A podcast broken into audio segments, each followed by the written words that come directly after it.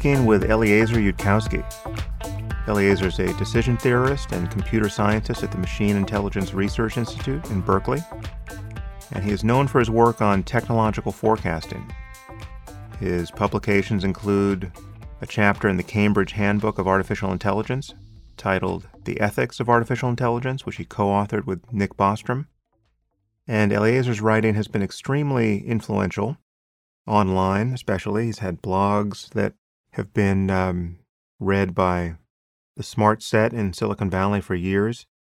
Many of those articles were pulled together in a book titled Rationality From AI to Zombies, which I highly recommend. And he has a new book out, which is Inadequate Equilibria Where and How Civilizations Get Stuck. And as you'll hear, Eliezer is a very interesting first principles kind of thinker. Of those smart people who are worried about AI, he is probably among the most worried, and his concerns have been largely responsible for kindling the conversation we've been having in recent years about AI safety and AI ethics. He's been very influential on many of the people who have made the same worried noises I have in the last couple of years. So, in today's episode, you're getting it straight from the horse's mouth. And we cover more or less everything related to the question of why one should be worried about where this is all headed. So, without further delay, I bring you Eliezer Yudkowsky. I am here with Eliezer Yudkowsky. Eliezer, thanks for coming on the podcast. You're quite welcome. It's an honor to be here. You have been a much requested guest over the years. You have uh, quite the cult following for obvious reasons. For those who are not familiar with your work, they will understand the reasons once we get into talking about things. But you, you've also been very present online as a blogger. I don't know if you're still blogging a lot, but let's just summarize your background for a bit and then tell people what you have been doing intellectually for the last 20 years or so. I would describe myself as a decision theorist. Um, a lot of other people would say that I'm in artificial intelligence, and in particular in um, the theory of uh, how to make sufficiently advanced artificial intelligences that do a particular thing and don't destroy the world as a side effect. Uh, I would call that AI alignment um, following Stuart Russell. Uh, other people would call that AI control or AI safety or AI risk, none of which are terms that I really like. I also have a important sideline in the art of human rationality, uh, the way of achieving the map that reflects the territory, and figuring out how to navigate reality to where you want it to go. Um, from a probability theory, decision theory, uh, cognitive biases perspective. I wrote two or three years of blog posts, one a day on that, and it was collected into a book called um, Rationality From AI to Zombies. Yeah, which I've read and which is really worth reading. You have a very clear and aphoristic way of writing. It's really quite wonderful. So I, I highly recommend that book. Thank you. Thank you. But you know, you, your background is unconventional. So, for instance, you did not go to high school, correct? Let alone college or graduate school. Summarize that for us. Um, the system didn't fit me that well, and I'm good at self teaching. Uh, I guess I sort of, when I started out, I thought I was going to go into something like evolutionary psychology or possibly neuroscience. Uh, and then I discovered um, probability theory, statistics, decision theory, and came to specialize in that more and more over the years. How did you not wind up going to high school? What was that decision like? sort of like mental crash around the time I hit puberty or like physical crash even and I just did not have the stamina to make it through a whole day of classes at the time. Uh, I'm not sure how well I do trying to go to high school now, honestly. But it but it was clear that I could self teach, so that's what I did. And, and where did you grow up? Chicago, Illinois. Okay, well let's fast forward to sort of the center of the bullseye for your intellectual life here. You have a new book out, which we'll talk about second. Your new book is Inadequate Equilibria Where and How Civilizations Get Stuck. And unfortunately, I've, I've only read half of that, which I'm also enjoying. I've certainly read enough to start a conversation on that. But we should start with artificial intelligence because it's a topic that I've touched a bunch on the podcast, which you have strong opinions about. And it's really how we came together. You and I first met at that conference in Puerto Rico, which was the first of these AI safety alignment discussions that I was aware of. I'm sure there have been others, but that was a pretty interesting gathering. So let, us talk about AI and the possible problem with where we're headed and the near term problem that many people in the field and at the periphery of the field don't seem to take the problem as we conceive it seriously. Let's just start with the basic picture and, and define some terms. I suppose we should define intelligence first and then jump into the differences between strong and weak or general versus narrow AI. Do you want to start us off on that? Sure. Preamble disclaimer though. The the field in general, like not everyone you would ask would give you the same definition of intelligence. And a lot of times in cases like those, it's good to sort of go back to observational basics.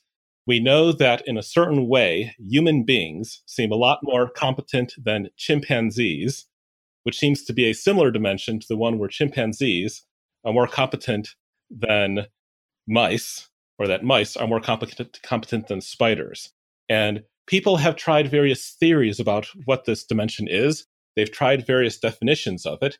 But if you went back a few centuries and asked somebody to define fire, the less wise ones would say, ah, fire, fire is the release of phlogiston. Fire is one of the four elements. And the truly wise ones would say, well, fire is the sort of orangey, bright, hot stuff that comes out of wood and like spreads along wood. And they would tell you what it looked like and put that prior to their theories of what it was. So, what this mysterious thing looks like is that humans can build space shuttles and go to the moon, and mice can't. And we think it has something to do with our brains. Yeah, yeah. I think we can make it more abstract than that. Tell me if you think this is not generic enough to be accepted by most people in the field. It's whatever intelligence may be in specific contexts. So generally speaking, it's the ability to meet goals, perhaps across a diverse range of environments. And we might want to add that it's at least implicit in intelligence that interests us. It means an ability to do this flexibly rather than by rote, following the same strategy again and again blindly. Does that seem like a reasonable starting point? Uh, I, I think that that would get fairly widespread agreement, and it like matches up well with some of the things that are in AI textbooks.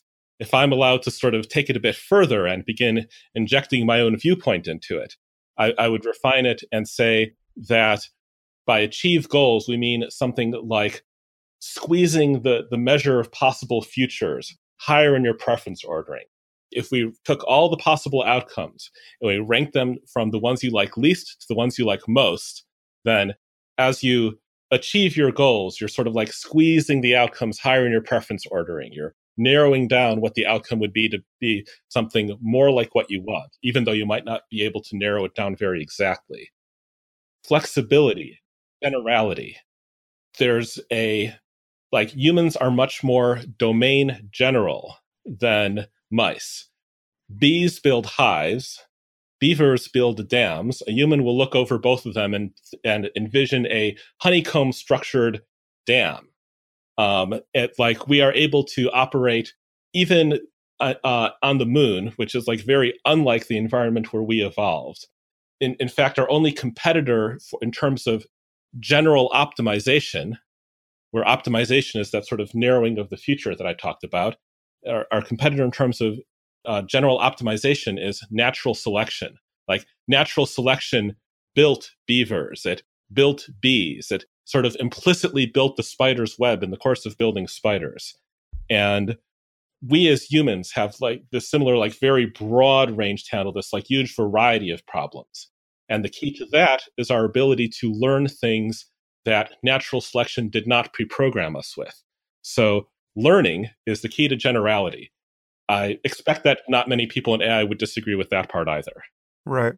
So, it seems that goal directed behavior is implicit in this or even explicit in this definition of intelligence. And so, whatever intelligence is, it is inseparable from the kinds of behavior in the world that results in the fulfillment of goals. So, we're talking about agents that can do things. And once you see that, then it becomes pretty clear that if we build systems that harbor primary goals, you know, there are cartoon examples here like, you know, making paper clips.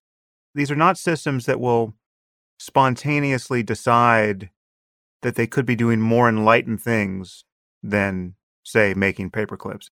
This moves to the question of how deeply unfamiliar artificial intelligence might be, because there, there are there are no natural goals that will arrive in these systems apart from the ones we put in there. And we have common sense intuitions that make it very difficult for us to think about how strange an artificial intelligence could be, even one that becomes more and more competent to meet its goals. Let's talk about the frontiers of strangeness in AI as we move from, again, I think we have a couple more definitions we should probably put in play here, differentiating strong and weak or general and narrow intelligence. Um, well, to differentiate um, general and narrow, I would say that, uh, well, I mean, this is like, on the one hand, theoretically a spectrum. And on the other hand, there seems to have been like a very sharp jump in generality between chimpanzees and humans. So, breadth of domain driven by breadth of learning. Um, like DeepMind, for example, um, recently built uh, AlphaGo, and I lost some money betting that AlphaGo would not defeat the human champion, which it promptly did. And then a successor to that was AlphaZero, and AlphaGo was specialized on Go. It could learn to play Go better than its starting point for playing Go, but it couldn't learn to do anything else. Um, and then they simplified the architecture for AlphaGo they figured out ways to do all the things it was doing in more and more general ways. They discarded the opening book, um, like all the sort of human experience of Go that was built into it. They were able to discard all of the sort of like programmatic special features that detected features of the Go board.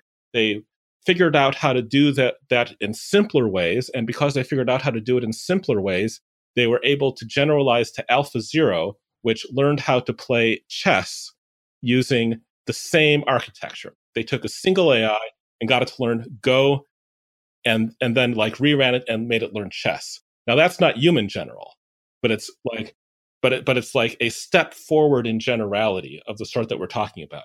Am I right in thinking that that's a pretty enormous breakthrough? I mean, there's two things here. There's the step to that degree of generality, but there's also the fact that they built a Go engine.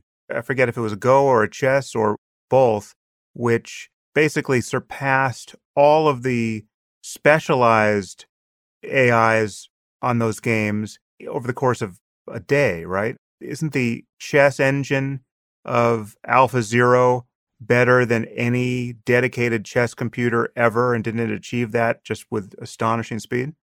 Well, there, there was actually like some amount of debate afterwards whether or not the version of the chess engine that it was tested against was truly optimal.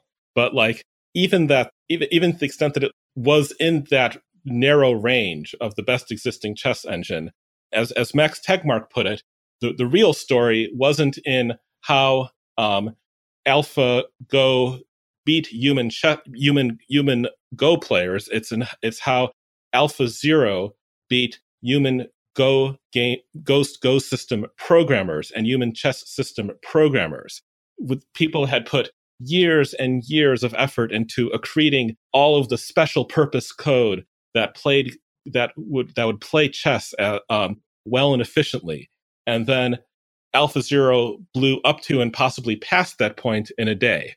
And if it hasn't already gone past it, well, it would it, it, will be past it would be past it by now if if DeepMind kept working on it. Although they've they've now basically declared victory and um, shut down that project, as I understand it. Okay, so talk about the distinction between general and narrow intelligence a little bit more. So we have this feature of our minds most conspicuously where we're general problem solvers.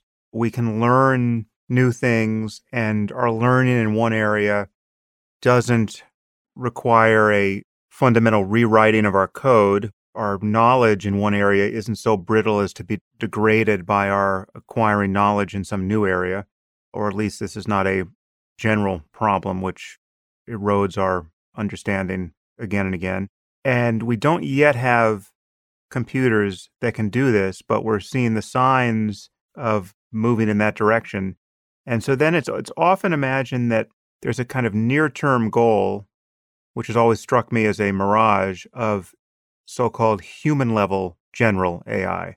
I don't see how that phrase will ever mean much of anything given that all of the narrow AI we've built thus far is superhuman within the domain of its applications. The calculator in my phone is superhuman for arithmetic. Any general AI that also has my phone's ability to calculate will be superhuman for arithmetic, but we m- must presume it'll be superhuman for all of the dozens or hundreds of specific human talents we've put into it, whether it's facial recognition or just obviously you know, memory will be superhuman unless we decide to consciously degrade it. Access to the world's data will be superhuman unless we isolate it from data. Do you see this notion of human level AI as a landmark on the timeline of our development, or is it just never going to be reached? I, I think that a lot of people in the field would agree that um, human level AI, defined as literally at the human level, neither above nor below, across a wide range of competencies, is a straw target, is an impossible mirage. Right now, it seems like AI is clearly dumber and less general than us, or, or rather, that like if we're put into a sort of like real world, lots of things going on uh, context that that places demands on generality, then then AIs are not really in the game yet. Humans are like clearly way ahead. And more controversially, I would say that we can imagine a state where the AI is clearly way, way ahead, where it is uh, across sort of every kind of cognitive competency, um, barring some like very narrow ones that like aren't deeply influential of the others. Like maybe chimpanzees are better at using a stick to draw ants from an ant hive and eat them than humans are though no humans have really like practiced that to world championship level exactly. Um, but there's this sort of general factor of how good at you are, are you at it when reality throws you a complicated problem. And at this, chimpanzees are clearly not better than humans. Humans are clearly better than chimps, even if you can manage to narrow down one thing the chimp is better at. The thing the chimp is better at doesn't play a big role in, in our global economy. It's not an input that feeds into lots of other things. So uh, we can clearly imagine, I would say. Like there are some people who say this is not possible. I think they're wrong, but it seems to me that it's, it is perfectly coherent to imagine an AI that is like better at everything or almost everything than we are, and such that if it was like building an economy with lots of inputs, like the humans would have around the same level input into that economy as the chimpanzees have into ours. Yeah, yeah. So what you're gesturing at here is a continuum of intelligence that I think most people never think about and because they don't think about it they they have a default doubt that it exists. I think when people and this is a point i know you've made in your writing and i'm sure it's a point that nick bostrom made somewhere in his book superintelligence it's this idea that there's a huge blank space on the map past the most well advertised exemplars of human brilliance where we don't imagine you know what it would be like to be five times smarter than the smartest person we could name. And we don't even know what that would consist in, right? Because if chimps could be given to wonder what it would be like to be five times smarter than the smartest chimp, they're not going to represent for themselves all of the things that we're doing that they can't even dimly conceive. There's a, a kind of disjunction that comes with more. There's a phrase used in military contexts I don't think the quote is actually it's, it's variously attributed to Stalin and Napoleon and I think Clausewitz, uh, like half a dozen people who have claimed this quote. The quote is sometimes quantity has a quality all its own. As you ramp up in intelligence, whatever it is at the, at the level of information processing, spaces of inquiry and ideation and experience begin to open up, and we can't necessarily predict what they would be from where we sit. How do you think about this continuum of intelligence beyond what we currently know in light of what we're talking about? Well, the unknowable is a is a concept you have to be very careful with because the thing you can't figure out in the first 30 seconds of thinking about it, sometimes you can figure it out if you think for another 5 minutes. So in particular, I think that there's a certain narrow kind of unpredictability which does seem to be plausibly in some sense essential, which is that for AlphaGo to play better Go than the best human Go players, it must be the case that the best human Go players cannot predict exactly where on the Go board AlphaGo will play. If they could predict exactly where AlphaGo would play, AlphaGo would be no smarter than them.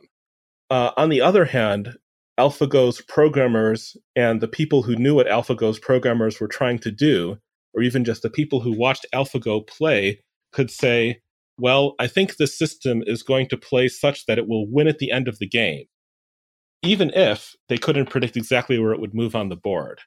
So similarly, um, there's a sort of like not short or like not necessarily slam dunk or or not like immediately obvious chain of reasoning which says that it is okay for us to reason about um, aligned or even unaligned artificial general intelligences of sufficient power as if they're trying to do something, but we don't necessarily know what.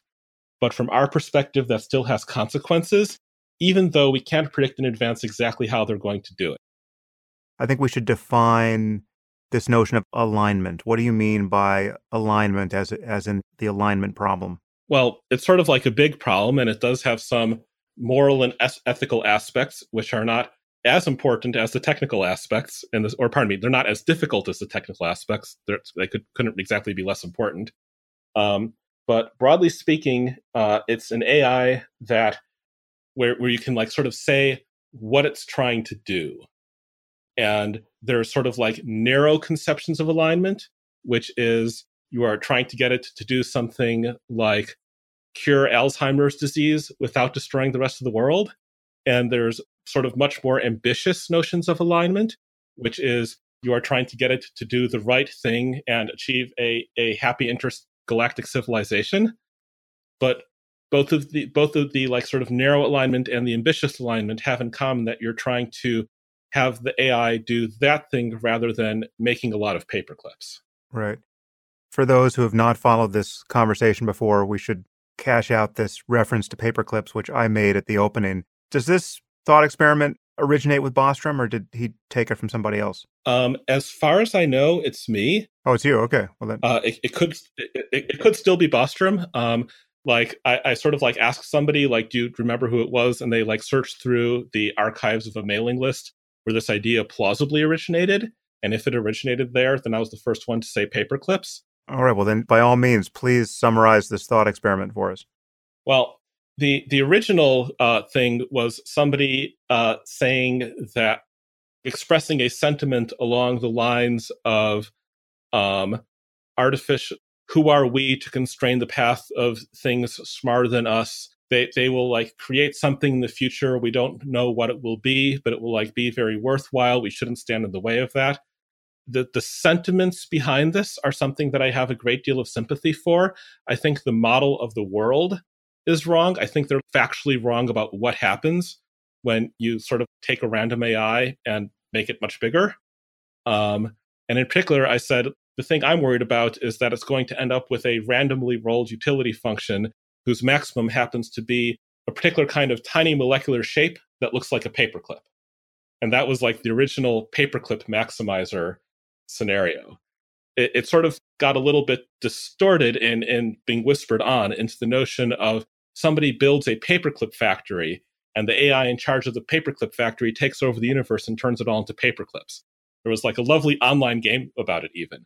Um, but this still sort of cuts against a couple of, of key points. One is the problem isn't that paperclip factory AI spontaneously wake up wherever the first artificial general intelligence is from, it's going to be in a research lab specifically dedicated to doing it for the same reason that the first airplane didn't spon- spontaneously assemble in a junk heap.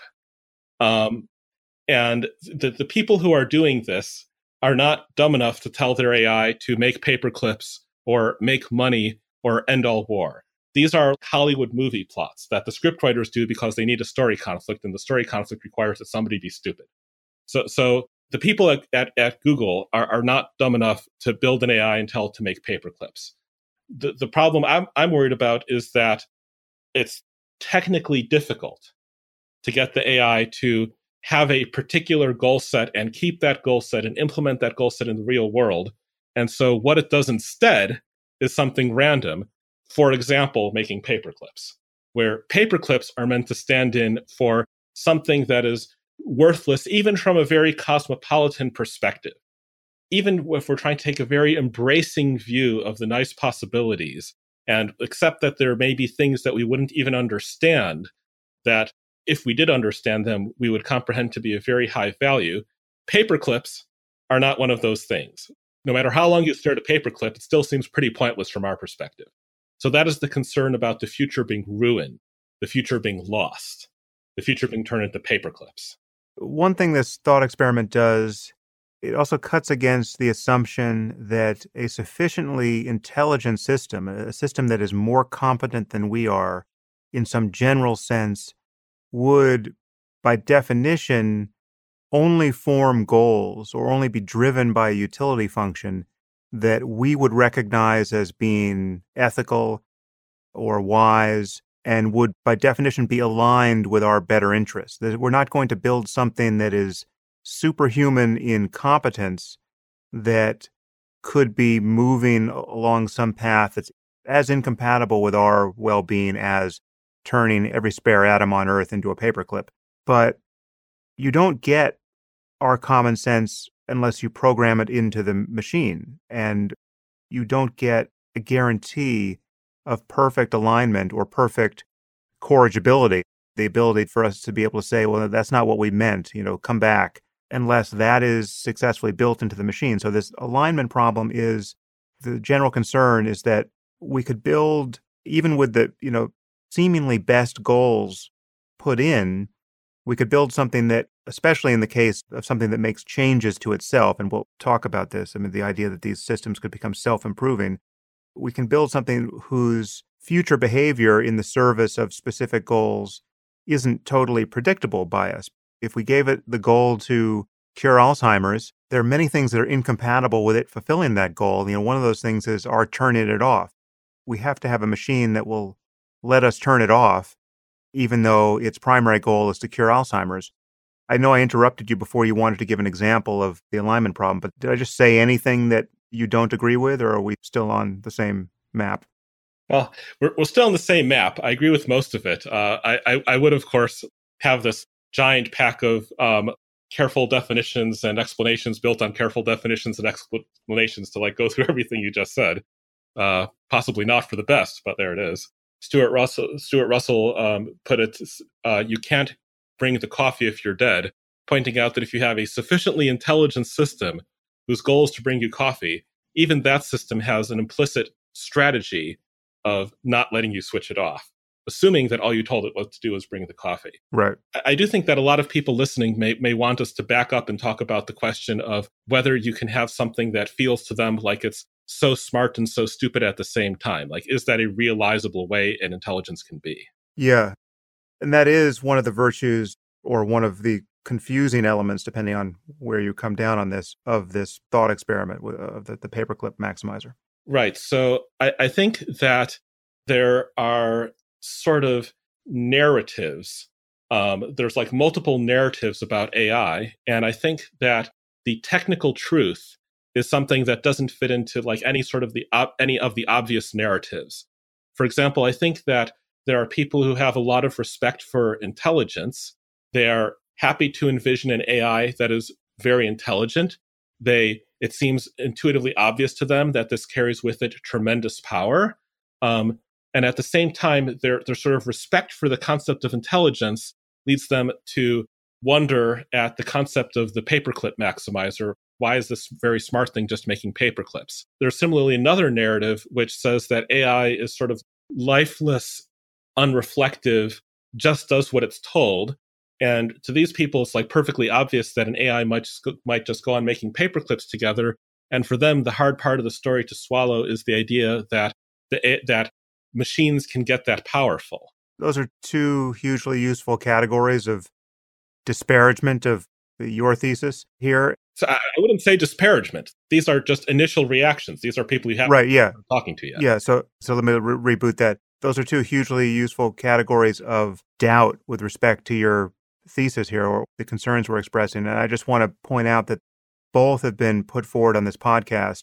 The first was by David Deutsch, the physicist, who imagines that whatever AI we build, and he certainly thinks we will build it, will be, by definition, an extension of us. He thinks the best analogy is to think of our future descendants. You know, these will be our children. The teenagers of the future may have different values than we do, but these values and their proliferation will be continuous with our values and our culture and our memes. And there won't be some radical discontinuity that we need to worry about. And so there's that one basis for lack of concern. This is an extension of ourselves and it will inherit our values, improve upon our values. And there's really no place where things, where we reach any kind of cliff that we need to worry about. And the other non concern you just raised was expressed by Neil deGrasse Tyson on this podcast. He says things like, well, if the AI just starts making too many paperclips, I'll just unplug it or I'll take out a shotgun and shoot it. The idea that this thing, because we made it, could be easily switched off at any point we decide it's not working correctly.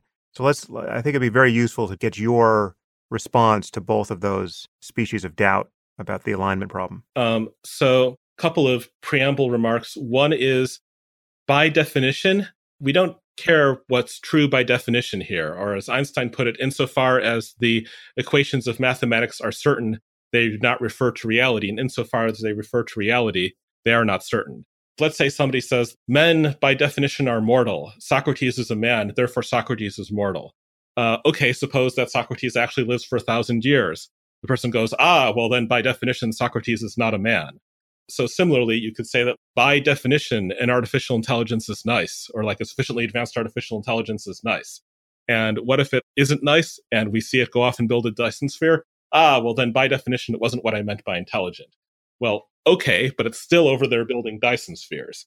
And the first thing I'd want to say is this is an empirical question.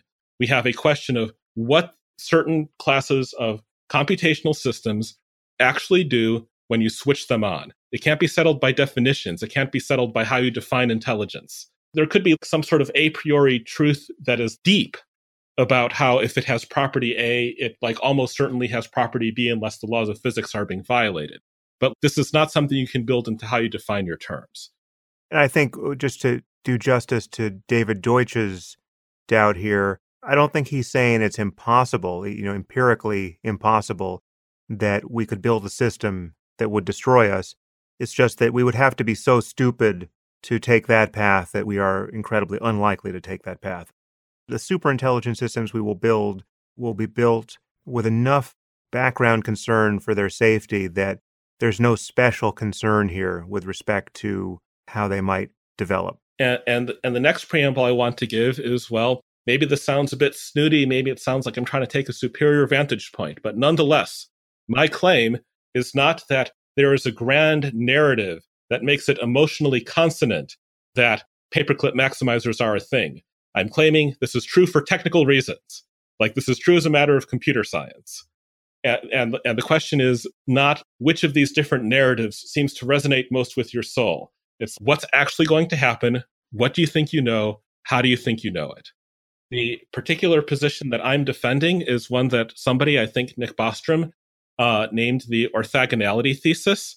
And the way I would phrase it is that you can have sort of arbitrarily powerful intelligence with no defects of in- that intelligence, no defects of reflectivity. It doesn't need an elaborate special case in the code, doesn't need to be put together in some very weird way that pursues arbitrary tractable goals, including, for example, making paper clips. Uh, the way I would put it to somebody who's initially coming in from the first viewpoint, the viewpoint that respects intelligence and wants to know why this intelligence would be doing something so pointless, is that the thesis, the claim I'm making that I'm going to defend is as follows.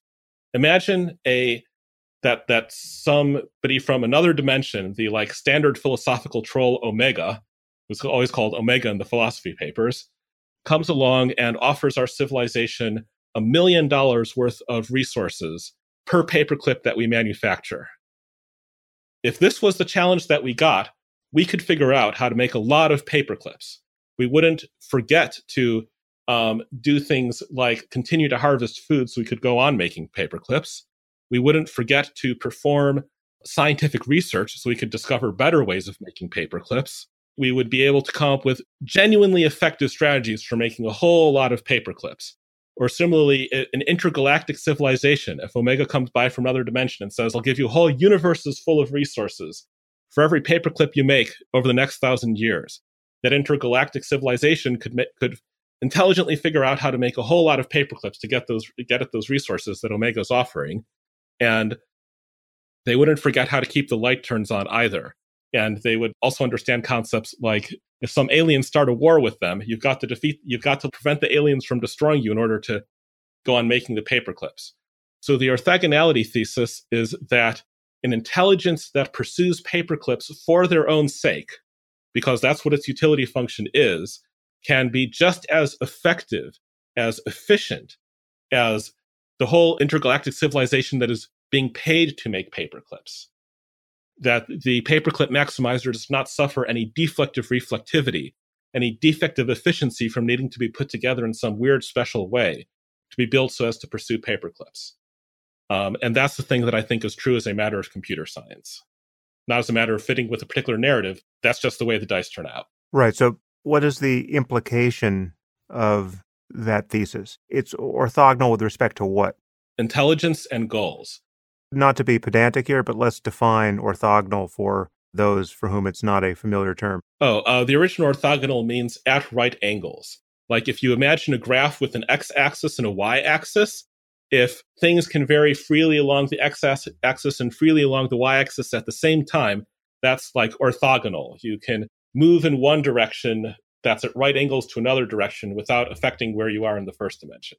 Right. So generally speaking, when we say that some set of concerns is orthogonal to another, it's just that there's no direct implication from one to the other. Some people think that, you know, facts and values are orthogonal to one another. So we can have all the all the facts there are to know, but that wouldn't tell us what is good. What is good is has to be pursued in some other domain. I don't happen to agree with that, as you know, but that's an example. I don't technically agree with it either. What I would say is that the facts are not motivating. You can know all there is to know about what is good and still make paperclips, is the way I would phrase that.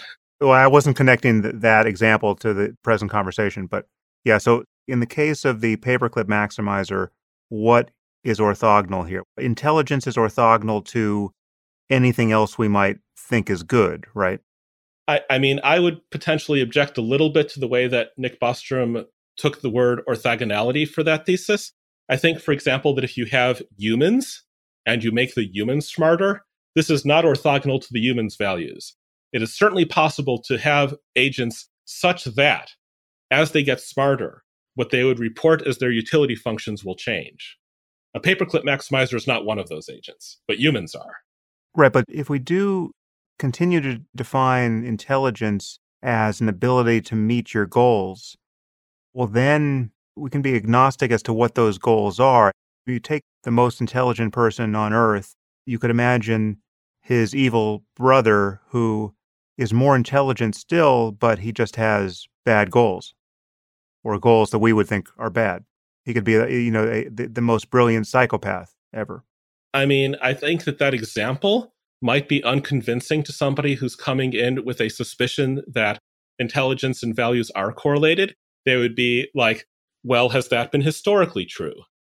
Is this is this psychopath actually suffering from some defect in his brain where you give him a pill, you fi- you fix the defect, they're not a psychopath anymore. Like like I, I think that they would that that this sort of imaginary example is, is one that they might not find fully convincing for that reason. Well, the truth is, I'm actually one of those people in that I do think there's certain goals and certain things that we may become smarter and smarter with respect to, like human well being. These are places where intelligence does converge with other kinds of kind of value laden qualities of a mind. But generally speaking, they can be kept apart for a very long time. So if you're just talking about an ability to turn matter into useful objects or extract energy from the environment to do the same, this can be pursued with the purpose of tiling the world with paperclips or not. And it just seems like there's no law of nature that would prevent an intelligent system from doing that. The the way I would um, sort of like rephrase the fact values things is we all, we all know about David Hume and the Hume's razor, the is does not imply ought way of looking at it. I, I would slightly rephrase that so as to like make it more of a claim about computer science, which is there uh, like what Hume observed is that there are the there there are some uh, sentences that involve an is, um, some sentences some sentences involve oughts, and you can't seem to get. And if you start from sentences that only have is, you can't get to the sentences that involve oughts without a ought introduction rule or assuming some other previous ought. The sun, like it's currently cloudy outside. Uh, does it therefore follow? That's that's like a, a statement of simple fact. Does it therefore follow that I shouldn't go for a walk? Well, only if you previously have the generalization when it is cloudy, you should not go for a walk. And everything that you might use to derive an ought would it be a sentence that involves words like better or should or preferable um, and, and, things like that. You only get oughts from other oughts, and and that's and that's the the Hume version of the thesis. Um, and the way I would say it is that is that there's a separable core of is questions. Um, in other words, okay, I will I will let you have all of your ought sentences, but I'm also going to carve out this whole world full of is sentences that only that only need other is sentences to derive them.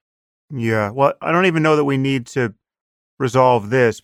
For instance, I, I think the is ought distinction is ultimately specious. And this is something that I've argued about when I talk about morality and values and the connection to facts.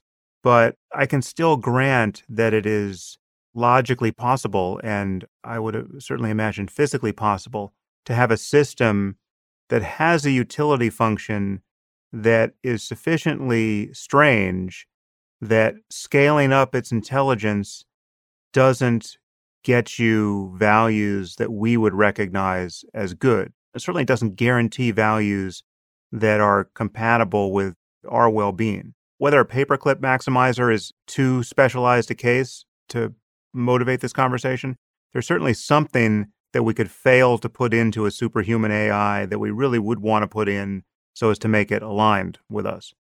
I mean, the way I would phrase it is that it's not that the paperclip maximizer has a different set of oughts, but that we can see it as running entirely on is questions. That's where I was going with that. It's not that humans have it's there's this sort of intuitive way of thinking about it, which is that there's this sort of ill understood connection between is and ought, and maybe that allows a paperclip maximizer to have a different set of oughts, a different set of things that play in its mind the role that oughts play in our mind. But then why wouldn't you say the same thing of us? I mean, the truth is, I, I actually do say the same thing of us. I think we're running on is questions as well. We have an ought laden way of talking about certain is questions, and we're so used to it that we don't even think they are is questions. But I think you could do the same analysis on a human being. The question, how many paperclips result if I follow this policy, is an is question.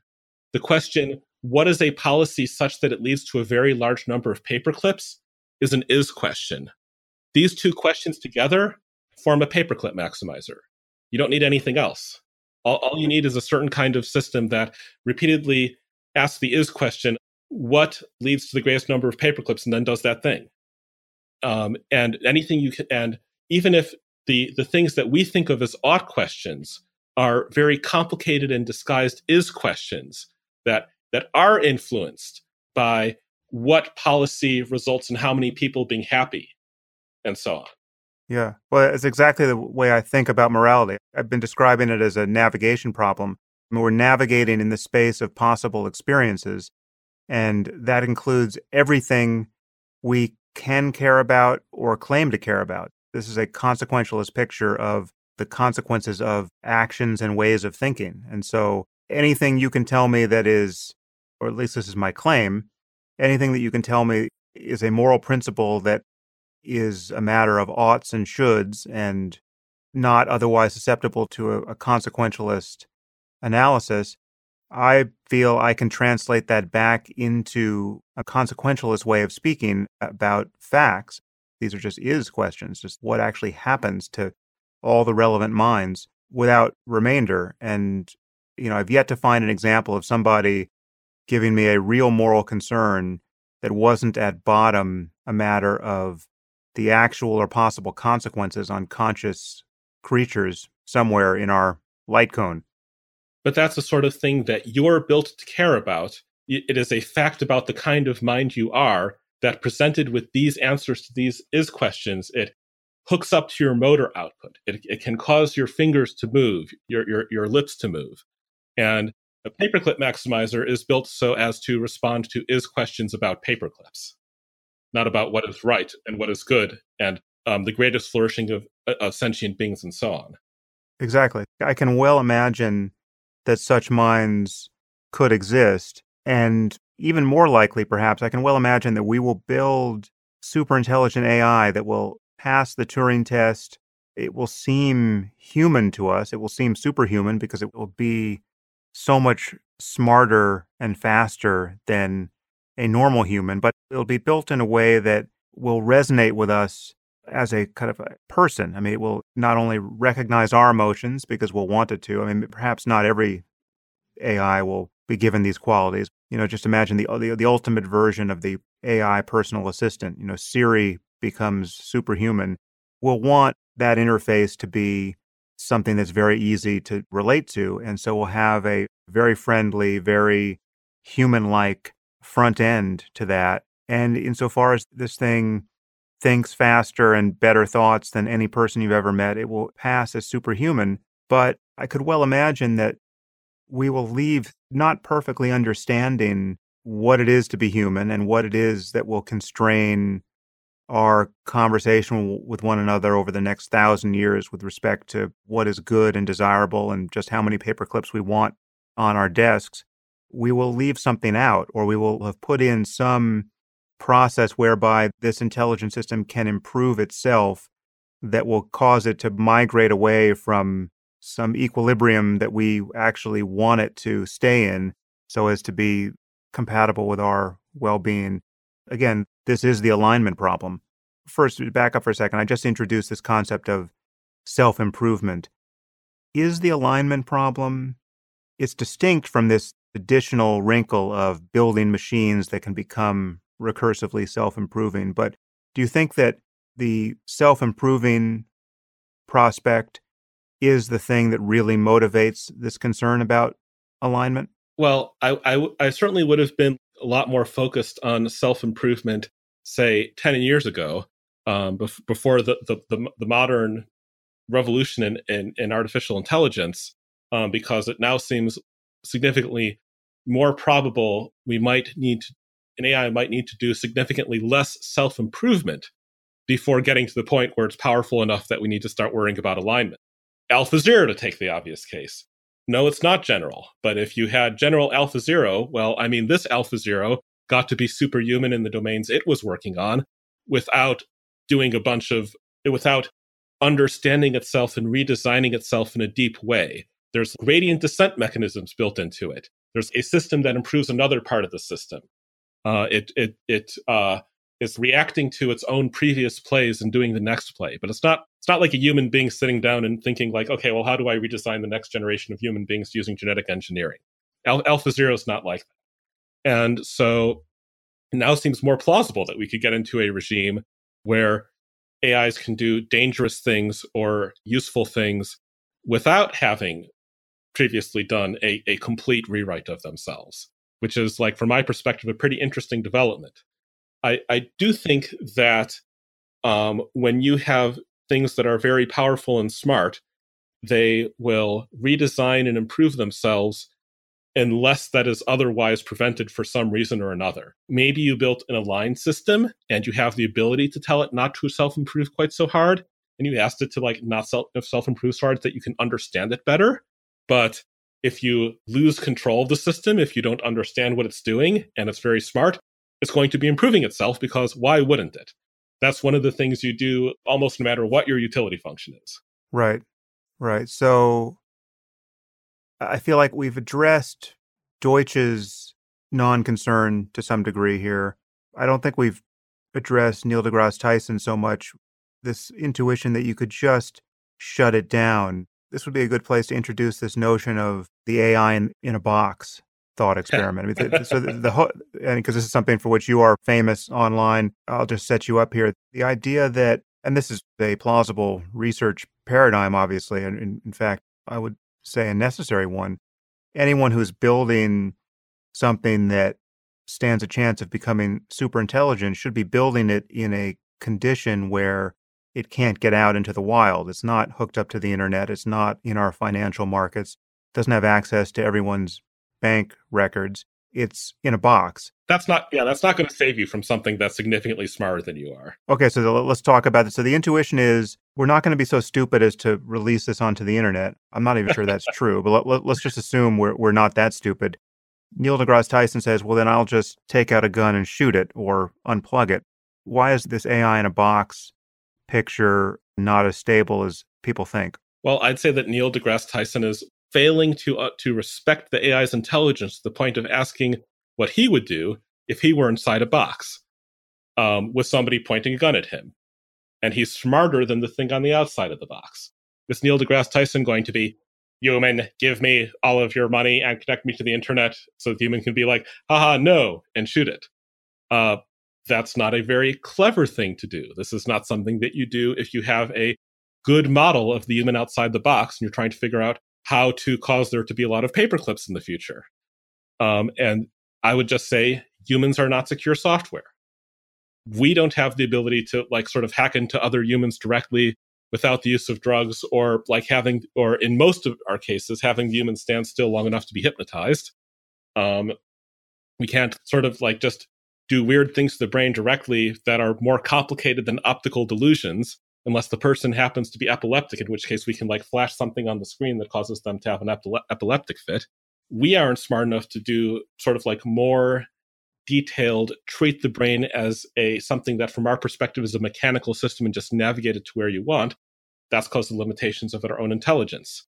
To demonstrate this i did something that became known as the ai box experiment there was this person on a mailing list who uh, like back in the early days when this was all like on a couple of mailing lists, um, who was like, I don't understand why AI is a problem.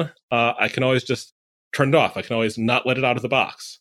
And I was like, okay, let's meet on Internet Relay Chat, which was what chat was back in those days. I'll play the part of the AI. You play the part of the gatekeeper. And if you have not let me out after a couple of hours, I will PayPal you $10. And then, as far as the rest of the world knows, this person a bit later sent an email, a PGP signed email message saying, I let Eliezer out of the box. Someone else said, the like person who operated the mailing list said, okay, even after I saw you do that, I still don't believe that there's anything you could possibly say to make you let me out of the box. I was like, well, okay, like I'm not a super intelligence. Do you think there's anything a super intelligence could say to make you let it out of the box? He's like, mm, no. And I'm like, all right, let's meet on internet relay ch- internet relay chat. If I can't convince you to let, I'll I'll play the part of the AI. You play the part of the gatekeeper.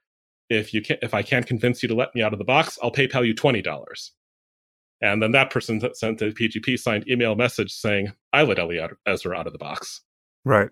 Now, one of the conditions of this little meetup was that no one would ever say what went on in there. Why did I do that? Because I was trying to make a point about what I would now call cognitive uncontainability. The thing that makes an, uh, something smarter than you dangerous is you cannot foresee everything it might try. If you'd like to continue listening to this podcast, you'll need to subscribe at samharris.org.